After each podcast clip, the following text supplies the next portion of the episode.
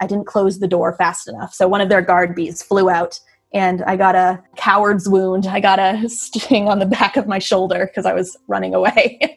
but again, it was just overconfidence on my part. But if you're slow, you're steady, you don't get stung.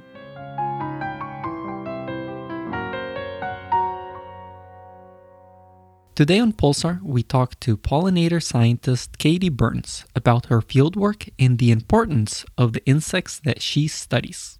I am your host, Pablo Brenescoto. Katie, can you please introduce yourself? Sure. I'm Katie Burns. I'm a PhD researcher at University College Dublin, and I am very passionate about pollinators and pollinator conservation, and I love studying them. Can you walk me through a day in the life of a pollinator scientist? Absolutely. So, my day really varies depending on the time of year and what stage I'm in in my project. So, in the spring and the summer, you can find me outside with a net in hand, chasing bees and other pollinators and counting flowers. But then, when you get more into the autumn and winter months, that's when I focus mostly on data analysis and writing so that's kind of where I'm at right now. So, for example, today I came into work and I had a meeting with one of my friends who's much better at stats than I am, and she helped me do all of my analysis. And then I spent the rest of the day editing one of my thesis chapters, so doing a lot of writing, and now I'm here with you. so it very much varies depending on the time of year. Okay, so you arrive to your field site, you got your net in one hand, you catch a bee, what happens next? So, say if I want to collect pollen off of a bee's leg because I want to see what flowers it visited that day. So, I want to be able to count the pollen grains later. I'll catch the bee, I'll put it into a vial very carefully, and then put it into a cooler where I have ice packs. And what the bee does is because it's cold, its body systems will begin to slow down. I obviously don't want to kill the bee if I don't have to, though that is sometimes required if you need to get more um, precise identification data. But I just want them to go to sleep, basically. I want them to think winter has come early. And once they have fallen asleep, I'll take them out. I'll put them on a little petri dish. I'll use very soft forceps, so like little tweezers, to gently scrape the pollen off, put that in a separate vial, and then I'll put like the bee on a rock or something to warm up and then they fly away. And honestly, like people will see me do this. Like, Doesn't that hurt the bee? They go right back to foraging. They're totally fine. No worse for wear. just missing a pollen load. oh, that's great. So, for the most part, no bees are harmed in your research. But what about you? Don't you get stung by bees? So, no, um, I've only been stung twice on the job, and I've been doing this now for close to seven years.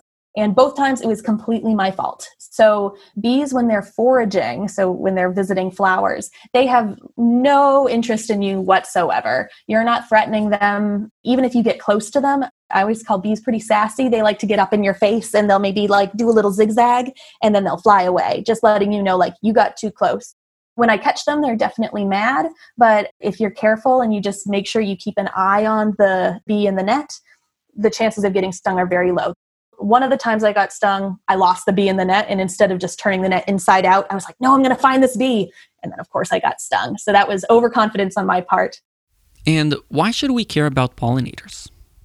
Pollinators in general are just integral to our survival. They pollinate almost 90% of our wildflowers. They pollinate about 75% of our leading food crops, which contributes to about one in three bites of food. So we really need these guys. And in terms of native pollinators, native pollinators are uniquely evolved to their habitats and their ecosystems.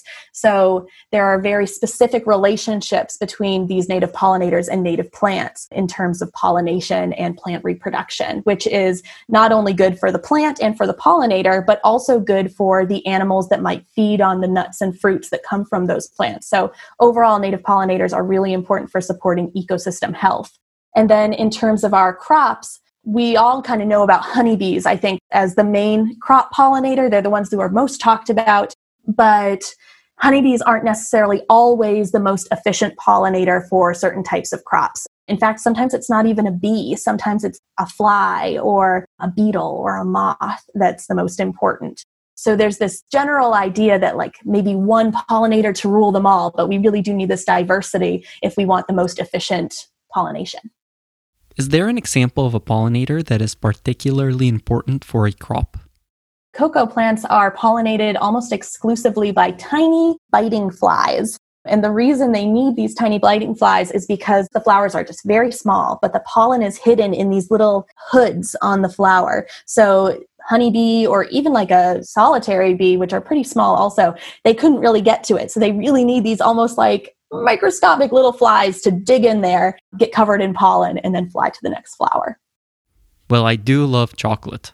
But when people think about pollinators and particularly the decline of pollinators around the world, they're not thinking about mites. Instead, they're thinking about honeybees. Are these two groups of pollinators facing the same issues? So, honeybees are a completely different game to native pollinators.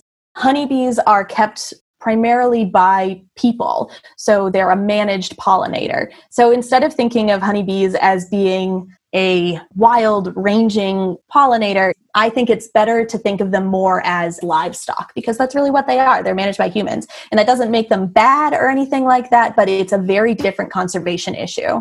So when we talk about things like colony collapse disorder, which is a huge buzzword in the news, this is more of an issue for for beekeepers and for crop pollination but I think that when that's all the information people are getting, it can cause some really misinformation about what we need to do to help pollinators in general. I've heard from so many people saying, Oh, I really want to save the bees. I'm going to get a hive. But it's kind of like saying chickens are going extinct. Like you wouldn't want to like buy more chickens to save birds in general. Same as you wouldn't want to just buy more honeybees to save bees in general. So, my recommendation is actually to one, not do that, but to just increase the amount of native wildflowers in your backyard, to reduce pesticide use, which will not only help honeybees that might be in your neighborhood, but will also help native pollinators. That's great because it brings me to my last question. What can people do to help native pollinators in their community? I'm going to elaborate more on the plants and pesticides because I think, especially when I say pesticides, people are like, I don't use those. That's a problem for farmers. And I'm like, if you've ever used weed killer, that is a pesticide. If you've ever used like a fungicide on your, you know, tomatoes in your garden, that's a pesticide. The other big one is, yeah, don't mow, let it grow. I really want everyone to embrace fluffier yards or messier looking yards. I know you might get weird looks from your neighbors, but you're really helping the pollinators so much. Um, especially dandelions in spring are so helpful for early emerging pollinators who don't have that much to eat. If you're a gardener and really want to go all out and plant flowers, I would recommend planting native wildflowers instead of exotic flowers. One resource that I recommend all the time is the Xerces Society for Invertebrate Conservation. They have amazing regional plant lists for the United States that you can go and look at and figure out what plants are native to your specific range and how to specifically help your pollinator neighbors. Another big one is leaving the leaves. I think a lot of us associate pollinators with flowers and in the summer and they're flying around, but we don't really think about where they go in the wintertime. And a lot of pollinators rely on leaf cover to protect them through the winter months, especially in New England where it's very, very cold. Bumblebees will hibernate about an inch under the soil. So that extra layer of leaves is really important for keeping them alive over the winter. So, what I recommend if you really want to clear off your yard is just to rake to the sides of the yard, or you can bring them to maybe a compost pile, or if you have a backwoods behind your house or something, or have a neighbor with backwoods, bring them there. Well, Katie, thank you so much.